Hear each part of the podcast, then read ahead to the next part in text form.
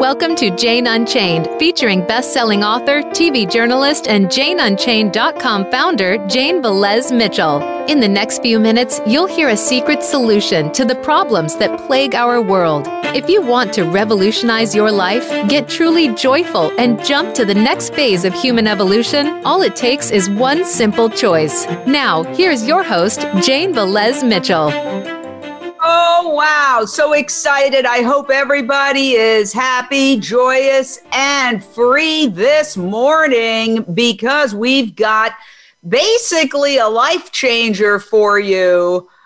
Let me introduce right now two extraordinary women who are perhaps tackling the most important challenge of our time because health often travels in families. So do illnesses. So if a family's healthy, eating, for example, a plant based diet, it's great for that family. It's great for the extended family. It's great for neighbors. It's great for friends, friends. It's great for work colleagues. But if the family is unhealthy and um, misinformed, frankly, and is clinging to traditions that are not good uh, for their health, um, behavior patterns, eating patterns, buying patterns, shopping patterns, uh, fast food, for example, or processed meat, which is officially cancer causing according to the World Health Organization, eating that, packing that into their kids' lunches, then we've got a problem. And, and frankly, we do have a problem. Uh, America's health stats are pretty awful. So we've got two incredible women. They've written a book called Nourish. Please hold it up. I would love to see this book, Nourish, and tell us all about the book. Uh, you're holding it up, Brenda. So why don't you start telling us about the book and we'll take it away. Okay, well, I'll, I'll just uh, tell you that uh, Reshma and I, or Dr. Shah and I, uh, decided to write this, this book, which is a, a really a comprehensive guidebook for families uh, who want to who are curious about plant based, who are already plant based, or who even are entirely vegan, to help them uh, uh, just get it right, essentially. And we saw um, really nothing similar uh, that was available uh, to date. So we really felt like it was a, a, void in the literature that needed to be filled. And I'll let uh, Dr. Shah uh, tell you a little bit more about it. Dr. Shah, take it away. All right. So, um, as Brenda mentioned, we wrote this book to support families that were looking to feed their families in a way that was healthy, nourishing, but also addressed many of the global challenges that we're facing, such as climate change and compassion towards animals. And it truly is a comprehensive guide. We divided the book into four sections. And the first section is all about the why, why we should consider leaning more towards a plant based diet.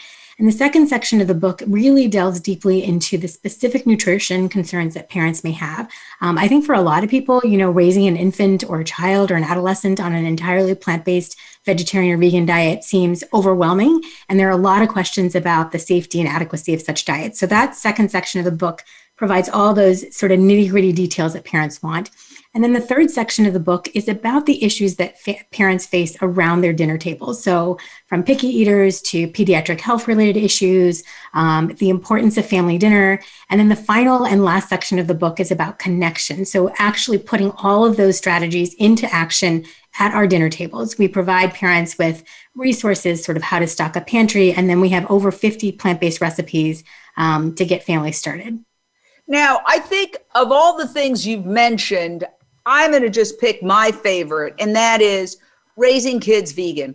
Because what I see are a lot of people who are going vegan, huge numbers, and uh, their stats are better than the general population. You had the game changers, where you had some of the top athletes in the world, Dotsie Bausch, a vegan Olympian, the strongest man in Germany. All of these people plant based, a good portion of the Tennessee Titans Obviously, Tom Brady, plant based. How many Super Bowls has he won? And so adults, but then when it comes to babies, there's this, oh, well, I can't take the risk. Now, how do we break that down? Because the first thing I say is we're not cows. Feeding cow's milk to babies is not good. Once a child is weaned from his or her own mother's milk, there's no reason for that child to drink the breast milk of another species. But I'm not a doctor. And so many of the doctors are brainwashed, just like the general population uh, is brainwashed. How do you counteract that? And what do you tell Dr. Shah? What do you tell moms who, let's say, they're vegan, they're pregnant, and then they're getting pressure from the grandparents? Well, you've got to feed them this.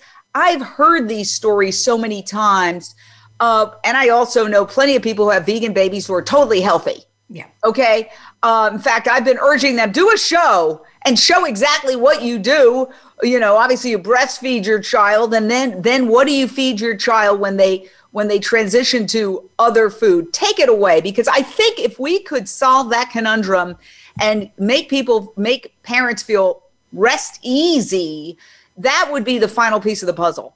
Yeah, and I, um, I mean, we could spend so much time just on this one question alone. And I'll just share a quick story. I, when I was um, seeing patients one day on the weekends, I had this new family come in, um, and they very reluctantly shared with me um, that they were vegan. The mom had just delivered a baby, and the reason they didn't want to share the information is because every single healthcare provider that they encountered along their care told them that it was a bad idea to be vegan. And so what the family ended up doing is they just didn't tell people. And it was wrong on both ends. On the one hand, there are certain supplements and nutrients that pregnant moms, especially, need to be um, aware of, but it's not that difficult. And the milk issue, in terms of pediatrics, I can tell you in terms of my training, it was drilled into us to ask about are you getting your three servings of dairy? I mean, that was really the focus um, of our nutrition counseling for families is are you getting three glasses of milk a day?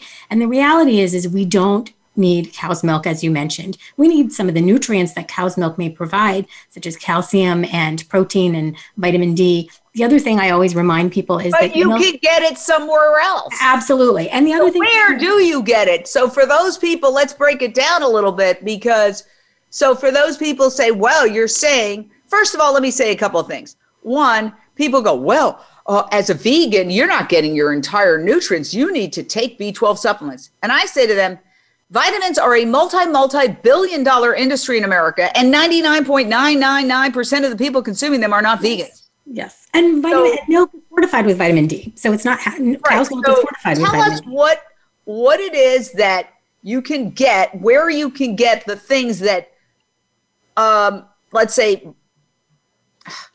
conditioned pediatricians who are doing old school, you've got to drink the breast milk of a cow. Where do you, what are the nutrients that kids need that, that the pediatricians say you have to get in milk and where can you get them in another form that is healthier and doesn't come with the hormones and the antibiotics and everything else? So I'll answer the broad question and then Brenda can definitely answer some of the specific nutrient concerns. So calcium is the biggest one um, and plant-based milks fortified plant-based milks nowadays there's so many different varieties. And one thing i always tell pediatricians is what would you do if you had a child that was allergic to cow's milk? Because it's a common food allergy. You certainly wouldn't tell them that they have to drink milk. So there are lots and lots of places where you can get calcium protein and other nutrients um, that are found in cow's milk. All right. So is it the main thing is calcium? Because i have to tell you i've had this conversation with relatives. Oh one has. Um, you know, uh, what you call brittle bones or uh, what's the technical osteoporosis? Phrase? Yeah, osteoporosis.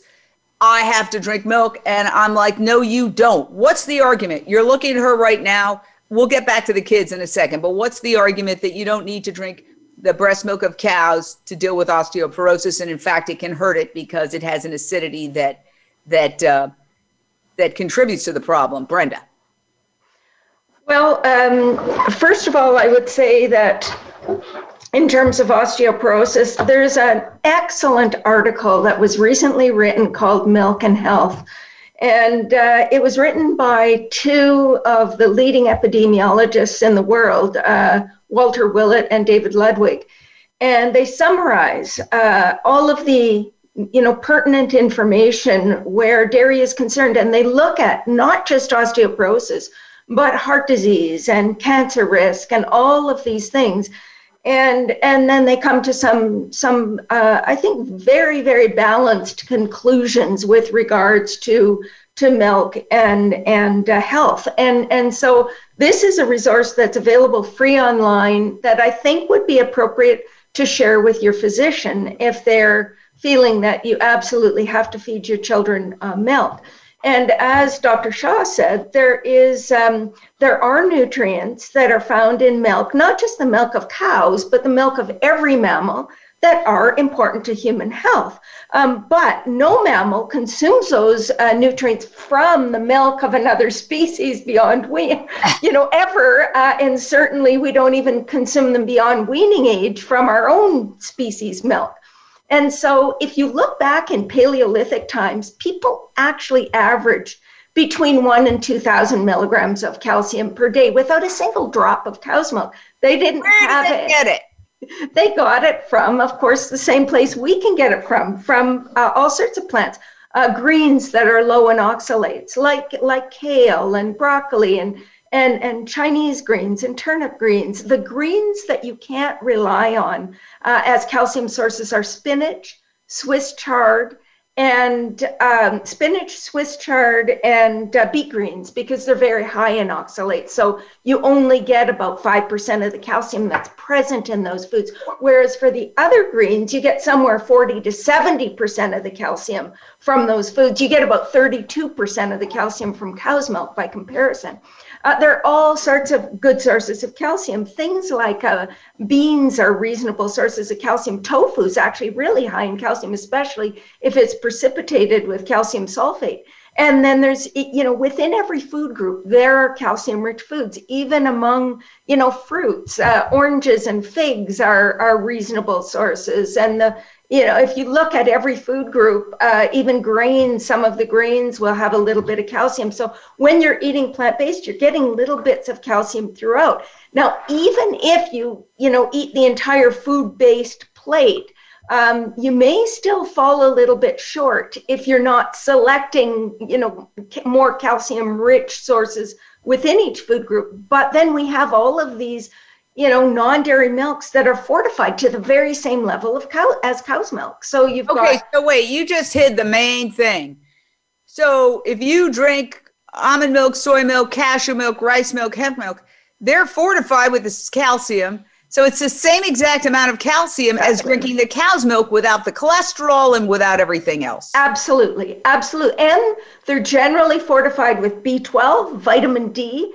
In Canada, they're fortified with zinc. Uh, so, and actually, if you compare uh, full-fat fortified soy milk to cow's milk, one of the benefits for children is that it's higher in iron, and iron is the number one nutritional deficiency uh, for children throughout the world. Well, so, uh, you know, I know I have a relative who drinks uh, lactose free cow's milk. I just tested logic. her. I hope she's watching. I don't think she is, but I try. I've been aiming. I mean, that is the craziest of all. It's like I'm allergic to milk, but I'm going to take out the lactose and drink it anyway. Um, the big problem, I think, are doctors and so called nutritionists, dietitians. Um, they're very resistant. If they themselves are eating animals and animal byproducts, they're very resistant to promoting um, uh, a plant based diet. So, first of all, I think uh, Physicians Committee for Responsible Medicine is amazing because they're getting, you know, medical professions, they're giving them medical professionals, they're giving them the information. And then those people are transitioning to plant based, and then they're saying, oh, wow, I feel better. Uh, my stats are better. I'm going to recommend this to my patients. How can we break through this log jam? It's not a week passes that I don't hear. Look, I've gone to doctors with a with a sprained finger, and somehow they try to make it about be- me being vegan. And I'm like, well, what about all the people lying there in the gurneys outside who look like they're, uh, you know, quite ill and they're not vegan? Do you tell them that that's about their meat eating, or you just, you know, there's prejudice, carnistic prejudice and it's out there. And the first thing we have to realize is people be aware of it. Doctors are just people. You know, we know if you back pre COVID, you walk through a hospital, you'll see a bunch of people in business suits carrying what looks like carry on luggage. Those are filled with pills and they're samples that are given away to doctors to encourage them to, to prescribe those pills. And uh, so they're being uh, they're being uh, hit just like back, you know, when I was a kid, the Fuller Brushman would come and try to sell my mother a bunch of stuff she didn't need. Uh, so tell us, Dr. Shah you know, how do we deal with doctors and the medical community still, you know, rolling their eyes and um, even as the evidence mounts with study after study that Look, darn it, processed meat is officially cancer causing according to the World Health Organization. Red meat is a likely carcinogen according to the World Health. These are not vegan groups. So, first of all, I have to say I have a lot of empathy for physicians because I think one of the main reasons that um, this advice is given is because nutrition education and medical training is very lacking. Only about 25% of medical schools meet the current recommendations set by the Academy of Sciences in terms of how much nutrition education we can get. So, doctors that are giving advice about nutrition often have not had training themselves. So, it's kind of, you know, their own biases definitely come into the picture. The good news is is that it's changing. Um, I work with residents and medical students um, and other academic institutions, and people are really interested to know about nutrition.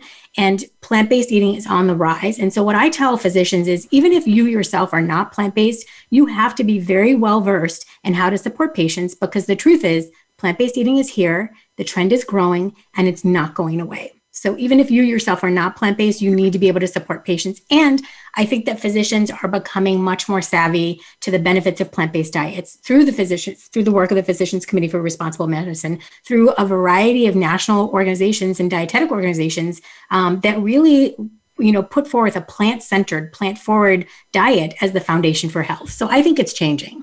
Are there yes and can i can i add something to that? Because i think it's really important for people to understand that diet, this is not controversial. Diet is the number one risk factor for the chronic diseases that kill the majority of people in uh, in the world, and and particularly in North America. Uh, probably about 70% of people die because of lifestyle-induced diseases, and and physicians are getting more interested, and we need to approach them with compassion and and just I think probably the most powerful tool any patient has to sway their doctors is their own example.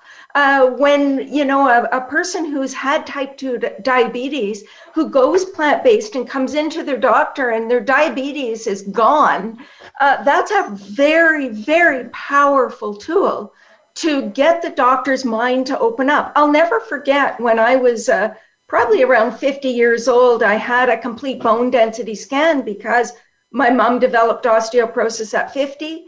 I had been vegan for, you know, 20 years plus. Uh, you know, I was a small white, you know, or Caucasian female. And my doctor figured I must be at super high risk. And when my results came back, his jaw absolutely dropped when he opened my my file because my my bone density was between two and two and a half standard deviations above norm for my age. And he said they couldn't even plot the bone density on the chart. It was actually, you know, they had an arrow off the top of the chart. Uh, osteoporosis is two, you know, two standard deviations or two and a half standard deviations below norm. I was at the opposite end of the spectrum. And so that was a powerful um, lesson for my physician that people who are and and you know the thing that you have to remember is it doesn't matter what kind of diet you're eating. Your diet needs to be appropriately planned. Now in north america appropriately planned diets all of our nutrition education materials are directed towards omnivores.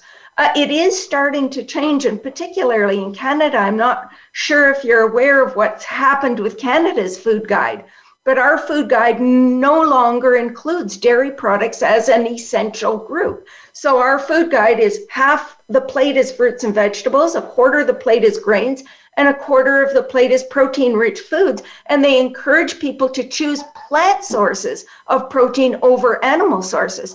That's our food guide. And beside it is a glass of water. Dairy is a little part of that fourth food group, but it's not considered an essential group on its own anymore. And I think that's the direction that that things are heading and uh, and doctors are i think becoming more and more open to these um, to to the information i mean you know, we know enough now. I can remember back in 1990 when the World Health Organization put out, uh, you know, diet, nutrition, and the prevention of chronic disease, and they were examining the strength of the evidence between diet and disease. And at that time, they said, we know enough. We know enough for governments all over the world to make nutrition a national priority. And we know enough not to allow industry influence in those national but the industry policies. influence is everywhere the US, I know well that's one thing I mean, Canada the, the USDA is a uh, the head of the was formerly the head of the mm-hmm. dairy trade group and, and so back then in 1990, we were warned about that. Canada finally excluded industry influence from their food guide, and that's why we have the guide we have today. And my hope is that the US will eventually get there as well. Luck. Um, yeah, um, we've I got to take a short break on Voice America Radio, but we're going to stay live on Facebook. We'll be.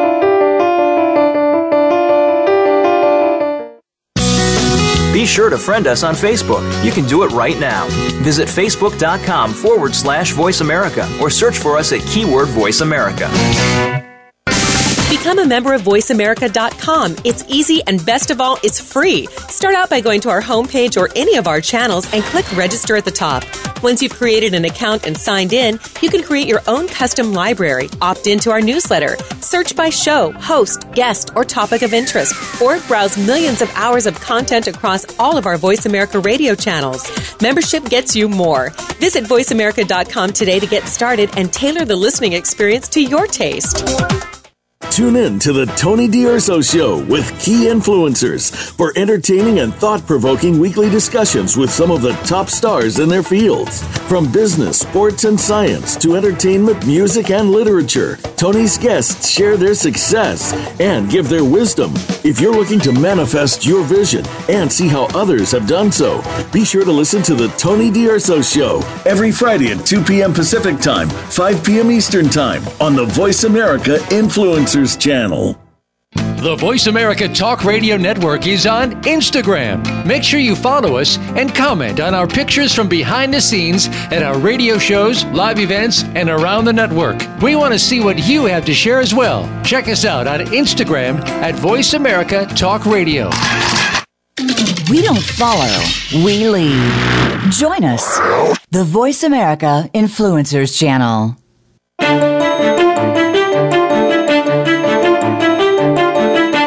Are listening to Jane Unchained. To reach the show today, call in to 1 472 5795. That's 1 472 5795. You may also send an email in to janeunchainednews at gmail.com. Now back to the show. I always dance through that music, just like on our TV show, New Day, New Chef. Every time we turn on the blender, we do a blender dance. And everybody loves it. I suggest, you know, people think going vegan is a sacrifice. Actually, we are a very happy, happy group of people. And one of the reasons is that we know we're not killing every day. That's probably the biggest reason because the reptilian brain knows. You may be in denial and cover up your dead animal with all sorts of sauces, but there's there's a part of your brain that knows you're killing, that you you've participated in killing. And uh, so that that weighs down the subconscious guilt. The subconscious guilt it's a heaviness. And we are released from that when we go vegan. And then the other thing is that your serotonin levels which determine your mood are um, basically affected by your gut biome. I'm no doctor but this is what i've heard and i'd like to hear more about it actually and so, if you're eating healthy fruits, vegetables, nuts, and grains, and all that great gut biome is creating high serotonin levels, you wake up happy. You know, um, I sometimes I go, wow, I, it's the morning. I'm just here and I'm really happy. and no mood altering substances. Okay, we've got a whole bunch of people on hold. Let's start with uh, Donnie, Donnie, your question or thought? Yeah, I'm just curious to know if the third party organizations, the trade groups for registered dietitians or for nutritionists, what do they say about plant-based diets? Because I often meet people who are dietitians who don't seem to advocate for it, and I'm, I'm just curious about all of that. Thank you, Donnie. Dr. Shah, you want to take that? Well, I'll give it to Brenda because she's the dietitian. So go ahead. Yeah, so um, the we have a group in Canada called Dietitians of Canada, and we have a group in the United States called the Academy of Nutrition and Dietetics. I, I am a member of both of those uh, organizations, and and I would say in both cases. Uh, they aren't advocating uh, vegan diets, but they have you know, for example, the, the Academy of Nutrition and Dietetics, the American group, actually has a practice group for vegetarian and vegan nutrition.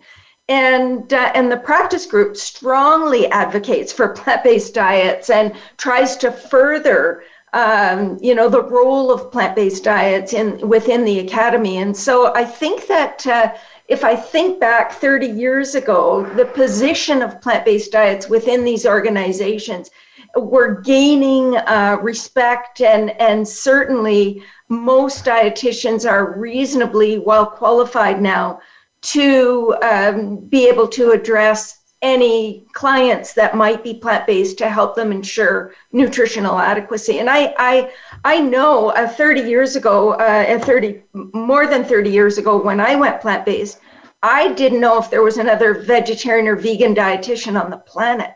Um, it was very scary for me because I, I was sure I would be ousted from my profession. Uh, but I made a decision to stay. And, and what really shocked me was that not only was I not ousted from the profession, but I was really embraced by the profession because they wanted credible information to give them guidelines to support their plant-based clients. And so uh, I, I'm I'm hopeful, and and and I'll tell you another thing that makes me very hopeful is that I can't tell you the number of young people that are going through school as physicians, as dietitians who are plant based themselves, have a keen interest in it, and are pursuing the profession to try to, to, to further our cause. So we have a lot of reason for hope. I always say this to people because I'm in the news business. If you don't like the coverage, go and become a journalism major and get into a newsroom and argue the way I did for 38 years okay, and said, I'm not going to read a rodeo story as a happy little kicker, and I'm not, and picking up the glue traps in the newsroom, and all sorts of things that did not particularly endear me to anybody. But that's that's how progress occurs. Um, we've got another caller, Kim. Kim, your question or thought? Hi, thank you very much for this important conversation. And I'm wondering, I'm sorry if I missed it, but was there any talk about the pyramid? Has the, the food pyramid changed? Is it international? Um, you know, just wondering if there's talk and uh, movement towards changing the pyramid, the food pyramid. Well, you know, that's a really good question because we talked about the food guidelines in Canada changing and they no longer say meat, they just say protein and they encourage plant based. Um, where do we stand here in the United States? Who can take that one? I, I can take that because, again, it's more of a dietetic kind of question. But uh, uh, we don't have the pyramid anymore in the Look United in the camera, States. my dear. Look up into the camera. Oh, there you uh, go. Thank you. We don't have the pyramid face. anymore. We we had it for for a number of years in the U.S. Uh, we now have something which is a plate that looks a lot like the Physicians Committee for Responsible Medicine plate, actually, uh, where you've got fruits and vegetables and and uh, grains and and protein-rich foods, uh, and uh, and then you know milk on the side, uh, and that's that's the the new. Does the word dairy get in there? Oh, absolutely. Yeah. Oh, yeah. Oh, yeah. I mean, it's still very much recommended to have two or three servings of dairy a day. And so, and that was the point of the Milk and Health article. They really examined whether or not that was an appropriate recommendation. And, and their conclusion was no, it's not. Uh, it's not necessary and it may even be harmful in some cases. So, Let me ask you a question. I want to cut to the chase here because this is what's infuriating. You have pediatricians advocating three glasses of milk a day. A study comes out um, you know, a lot of these other studies that say, you know, if you if you see a study that says drink wine, it's great for you. Look at who funded the study. Usually, it's the wine industry. And as a recovering alcoholic, who knock on wood will be 26 years sober, I always look for a little wood here in uh, a couple of weeks, uh, April 1st, April Fool's Day, which is a very appropriate day for my sobriety day because I, I made a fool of myself. Uh, but uh, you see that it's it's the wine industry advocating drinking wine. And when you see these studies that say, oh yeah, you have to have dairy, you know, they can twist these studies any way they want. Now, this study that you're pointing out came out and said, no, advocating three glasses of milk a day is not a good idea. Let me ask a question. Why does the medical community not stop and pause and say, okay, maybe we shouldn't advocate for that? I think a lot of it is inertia. You know, we've been, this is what we've been advising for decades. And um, not everyone is reading every article. People are usually busy in their clinical practices, um, and change happens slowly. So I think this article, as Brenda mentioned, it's a great sort of resource and tool to walk into the office and say, hey, uh, to your pediatrician, if you haven't read it, would you take a look at this? Um, but I mean, really, is it our job as patients to go in there and say, here, do your homework. I mean, what's where's the American Medical Association? Why is yeah. the American Medical Association looking at this, looking at the fact that prior to COVID, one out of every four people died of heart disease, and generally that's from arteries to the heart getting clogged with plaque, which comes from cholesterol. In fact, they say that on the American Heart Association page. I'm always, yeah. I go there and it says, yeah, plaque leads to heart disease. Heart disease is the leading killer. And plaque comes from cholesterol. And guess where cholesterol comes from? Meat and dairy. There is zero cholesterol in any vegan product. Yeah, and actually, the, num- the number one source of saturated fat in the United States is dairy, and I think specifically it's like foods like pizza. Um, and I think a lot. It's a very complicated issue, right? It's like industry ties and the influence, and I think change happens slowly. But even in the new dietary guidelines that were just published um, a couple of months ago from the USDA, for the you know they're actually saying if you don't want dairy, you can have soy as an alternative, which may seem like a small step, but it's a huge step because before um, soy was not included as a, like sort of a dairy alternative. So change is happening, but I think it's a very complex issue between industry and all the different things that we've already talked about. Now, soy, sometimes the doctors warn you against soy when in fact um, now, again, I'm not a doctor, so I'd like you to clarify this so that people watching have good arguments when people go, ooh, soy, it's dangerous.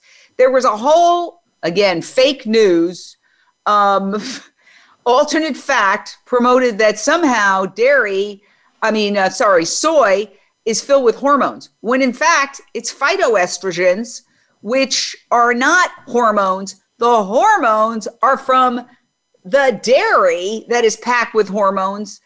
Can you break that down? I'm just telling you my sort of piecemeal understanding of it, but this is really crucial because they're still trying to demonize soy.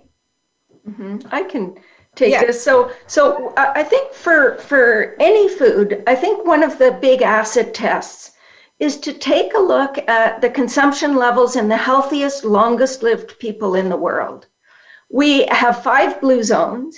Two out of the five blue zones eat soy as a dietary staple. If soy was really and truly poisoned people, they probably wouldn't be the healthiest, longest lived people in, on the planet. And I think that's, you know, just something for people to recognize. Soy has probably been one of the most studied foods.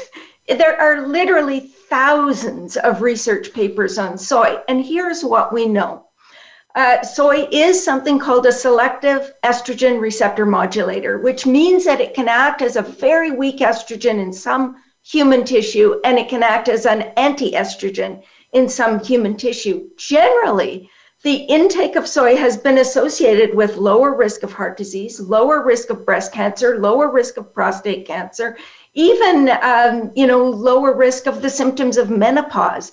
Uh, there are some you know wonderful uh, attributes to soy. It doesn't mean you should be eating 12 servings a day. Uh, but certainly, it is a wonderful part of a healthy diet and is an excellent source of a, a variety of nutrients, including protein and and I, and. I got it, but so let's let's bust the hormone myth. Yeah, so the hormone myth. I mean, the the kind of estrogen that increases cell proliferation and increases our risk of breast cancer is estradiol, which is a human produced uh, hormone. In, in uh, soy, we have these phytoestrogens that actually block, they attach to estrogen receptor sites and block that more aggressive human hormone from increasing our risk. And that's why we have lower risk of, of breast cancer and prostate cancer with uh, the phytoestrogens as opposed to with human estrogens or with estrogens from even from cow's milk, which is a, a more damaging type of estrogen as well. So I think well, that I mean because people don't even know that cows have to be pregnant to produce milk, and that when you're pregnant, hormones are through the roof. And so if you're trying to avoid hormones, drinking milk break that down in plain English if you would, because I think this is a key issue that people need to sometimes be able to have these arguments. And by the way, Shield, uh, Ontario says some to- tofu has GMO. Try to make sure it's organic, non GMO. I always go for everything, try to go non GMO organic when I can. Okay, but break down this whole hormone thing, Brenda, or whoever. Did you want to take that? Well, I, I think it's exactly what you said. I think a lot of people feel like, well, the dairy that I buy is hormone free and it's free range or grass fed or whatever. But it's exactly what you said. In order for a cow to produce milk, she has to be either pregnant or lactating, which there are so many just, you know, endogenous hormones from the cow. So you're getting a greater exposure of harmful hormones through cow's milk than any um, you know, phytoestrogens that are found in soy milk. Phytoestrogens are very protective. And the research, you know, they used to say women who have a history of breast cancer, who've had breast cancer before, should avoid soy foods. And that recommendation has changed as well. So soy is not a food. And the only reason to really avoid soy is if you have a, an allergy, which some people do, um, or an intolerance. You absolutely can eat a healthy plant-based diet without soy foods. But I think soy adds so much like flexibility and deliciousness um, that it really doesn't need to be avoided.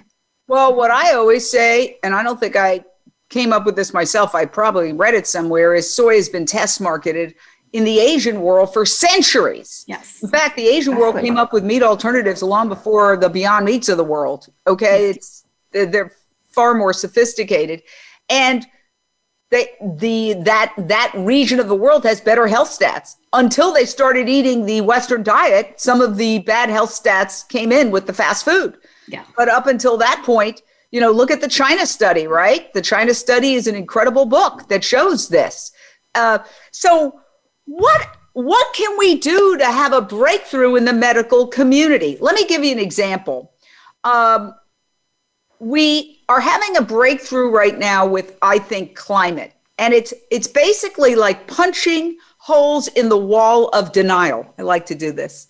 Um, punching holes in the wall of denial. So you have people who refuse, so called environmentalists, they don't want to talk about diet.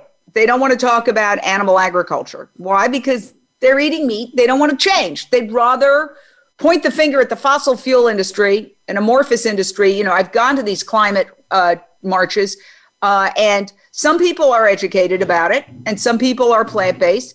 But a lot of people um, just don't want to hear it. They'll go to a climate march and then they'll go have a burger afterwards. Yeah. And, uh, you know, if you really um, start looking at the issue, animal agriculture, there's a new white paper, uh, climatehealers.org. Just go to climatehealers.org. You'll see it. it makes a very powerful argument that animal agriculture is not a leading cause, but the leading cause of climate change and greenhouse gas emissions and that if we want to reverse climate change, what we really need to do is take the uh, pretty much like half of ice free land that is devoted to cattle grazing and growing crops to feed the 80 billion animals we kill every year and start reforesting, putting trees back in that area, that half of ice free land to absorb carbon to begin to reverse the temperature.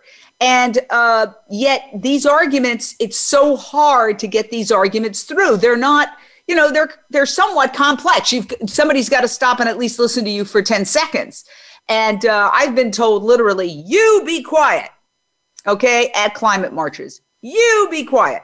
However, breakthroughs are occurring. We know Greta Thunberg is vegan. We know uh, just today, Paris Jackson, okay, who has millions of followers, the daughter of Michael Jackson, um, has teamed up with Stella McCartney, the daughter of Paul McCartney, who is the famous fashion, vegan, uh, plant based fashion designer who really broke through with fashion and compassion. They're working together, and she did a, a video, Paris Jackson, that said in animal agriculture is you know really hurting our planet. One young woman like that saying it, huge punch through through the wall. Huge punch. Bill Gates, um, less than two weeks ago, said we got to switch to synthetic meat. Now, even though the mainstream advertiser based media that is paid by meat, dairy, and pharmaceuticals tried to make fun of him, I always say, who's smarter, Bill Gates or that news anchor? Right. right? So he's punching a hole. So as these holes get punched at a certain point, it gets through to the public. Whoa, animal agriculture is a big problem with climate change. We're getting there slowly but surely. Where are we with similarly um, trying to punch holes through this idea that you need to eat meat and dairy to be healthy when in fact most of the leading killers are as the result of eating meat and dairy? Where are we? We've got to switch the occasion. I mean, We've got to switch the equation. I just have to say that let's let's just say it like it is, as opposed to oh, you can be healthy on a plant-based diet. Is it not true?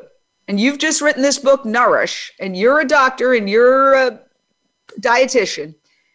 Is it not true that actually most of the illnesses that are killing people in America, let's just stick with America, and um, making them sick are caused by eating meat and dairy. It's not just, oh, you can be okay and live on a plant based diet. It's actually that this is the leading destructive force in human health today.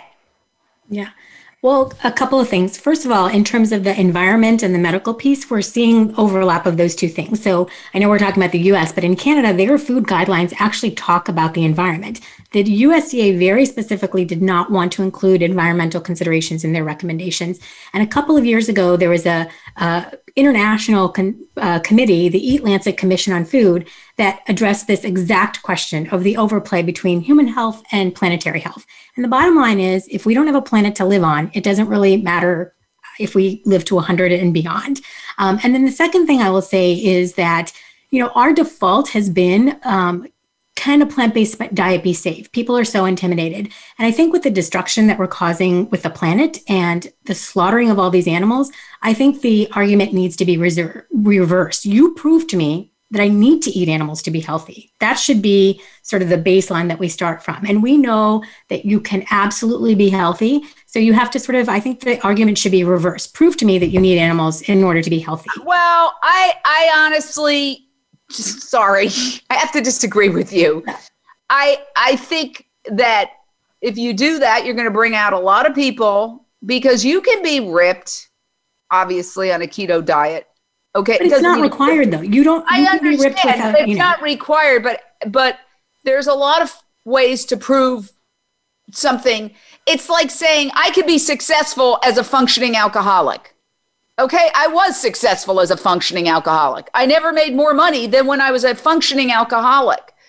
So you don't want to ask people to prove something that is really an upside down thing. No, no, you know, I didn't mean to say. I, I, guess I think what I meant to say is that it's absolutely not required for health. So you have to justify why would you slaughter that many animals? Why would you decimate the planet? Um, it's not that you um, that people can be healthy in a plant based diet, but it's absolutely not required. We can preserve our planet. We can lead healthy, joyful lives and care for the planet and not slaughter all these animals.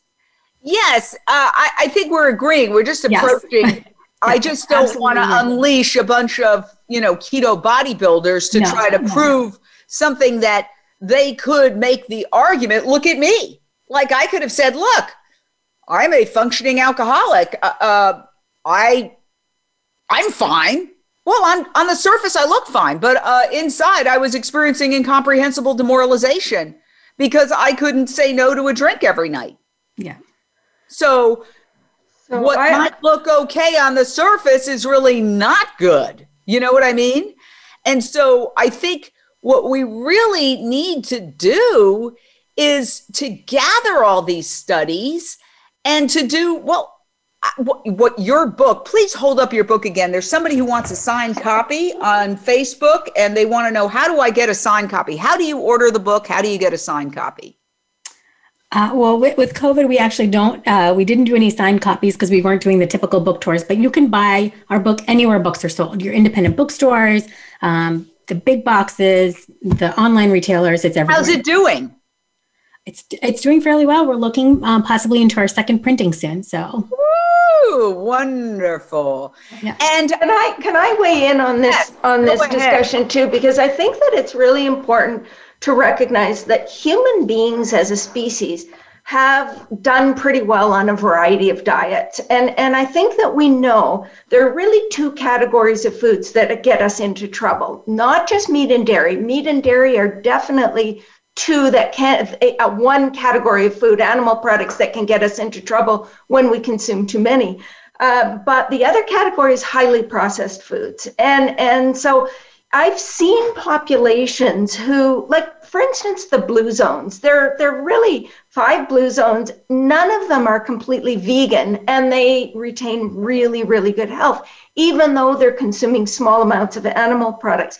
My arguments against consuming animal products are definitely ethical and ecological. To me, when you look at the big picture, so you can create a diet that includes little bits of animal products that's predominantly plant based and enjoy good health. But the reason not to do that is because of the cost ethically and ecologically. It is, and we as human beings have got to be smart enough to figure out how to do this without slaughtering millions, billions as of animals every Bill year Gates and destroying said, the planet. As Bill Gates said, there's no there's no way to feed nine billion people meat, and that's where we're headed. Exactly. we cannot do that. We what we know is that there is no way we are going to save this planet if we don't go plant based. I don't know if we'll even succeed if we do, look, but there is no way. Toward year zero. That's why I did the documentary on Dr. Sailesh Rao. You can watch Countdown to Year Zero on Amazon Prime. It's won several awards. It's a documentary that really explains why, if we all don't go plant based soon, um, we're going to hit the point of no return. We're destroying so much habitat, we're accelerating so much climate change, and we're contributing to so much extreme weather. There's going to be a point of no return. So, one of the reasons why we're urging everybody to go plant based is look, I don't have human children. I have there's one of them back there, my my my doggy babies and my kitty cat. But you know, when I go, I go. People who have children, do you want to leave a complete dystopia for your children?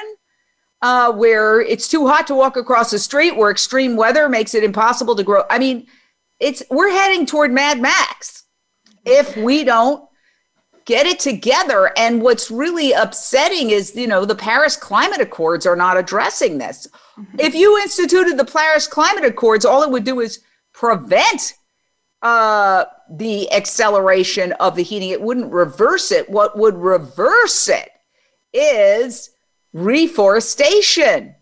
And every single issue, once you put the vegan glasses on, world hunger, human health, climate change, water pollution, um, all of these issues get solved.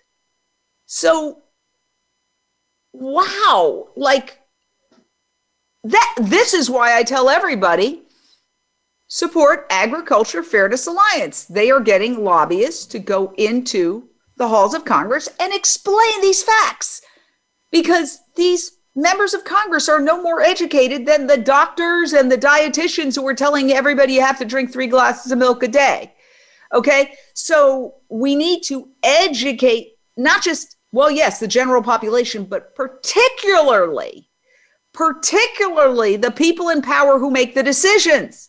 Because right now, what we're doing is we're subsidizing big agriculture and factory farming.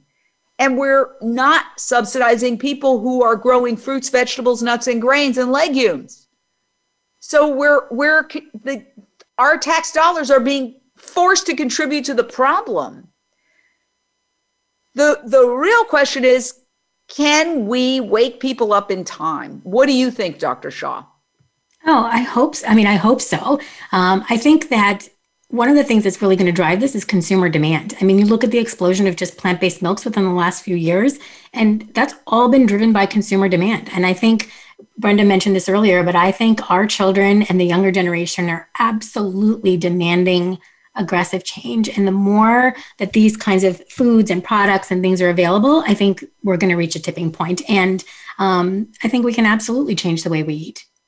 All right. Well, we've only got a couple of minutes. Let's let's do it. We've covered so much. The book is called Nourish. You can get it anywhere. Just Google Nourish. Um, what's the tagline? And um, wow, we've covered so much. I mean,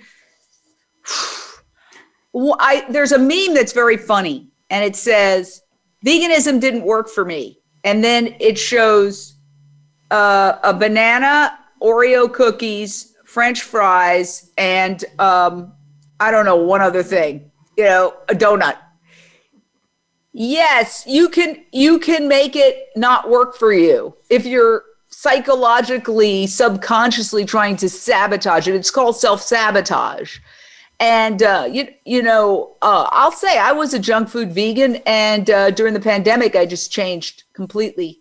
And now I'm so much happier, really getting into cooking vegetables. I'm going to have a nice big slab of red cabbage today, steamed, and um, you know, doesn't mean that I can't have those delights as a treat occasionally, but actually self isolating really helped me uh, because the temptations, I'm not walking into a restaurant three times a week and seeing, you know, all these great. With the vegan movement, here's what happened.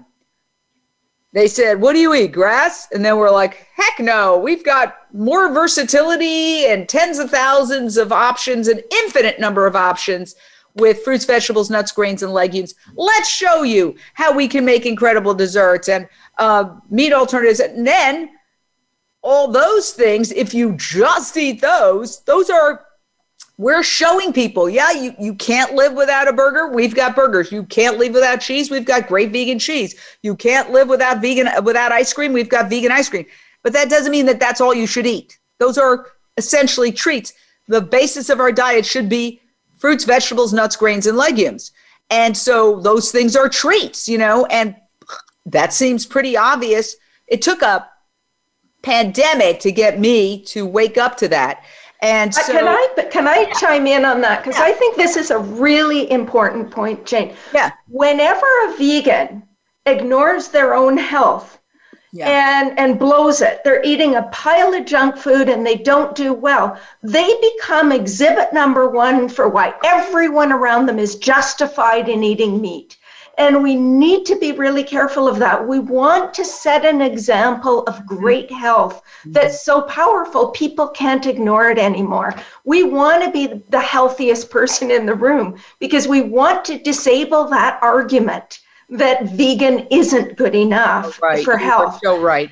And, Although, as been has been argued with other issues, we don't have to be super people. Yeah. Like, no. you know, oh, we've got to be, you know, uh, excuse me, I've, I've got to run. I've got to do a triathlon. You know. Yeah, no, we don't have to be perfect by any stretch, but we want to do what we can to yeah. set an example of good health within yes. Uh, what is accessible for us. Absolutely. It's the swing of the pendulum. Okay, we've proven that every single thing that you eat, everything you can do, I can do better. We've proved that. Now we bring it back to um, you know, it's the swing of the pendulum, really. Uh, so, okay, we've got, I think, like probably 30 seconds each. Final thoughts from these amazing, amazing women. Dr. Shah.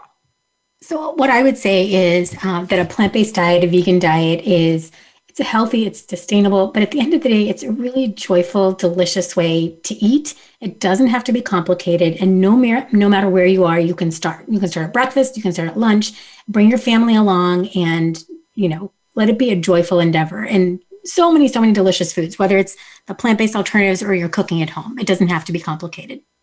All right, I love it. And Brenda Davis, dietitian. Well, again, I, I echo the sentiments that Dr. Shah just said. I think it's it's we need to recognize that this is doable, but it's not just doable.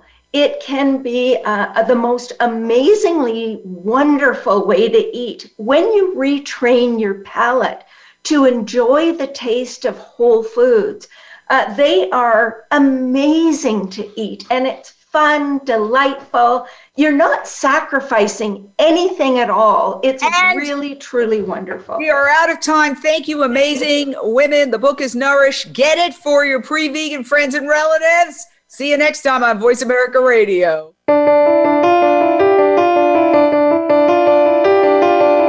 Thank you for tuning in to Jane Unchained. We hope you'll join Jane Velez Mitchell for the next edition of her program next Monday at 1 p.m. Eastern Time and 10 a.m. Pacific Time on the Voice America Influencers channel. Meanwhile, have a peaceful week.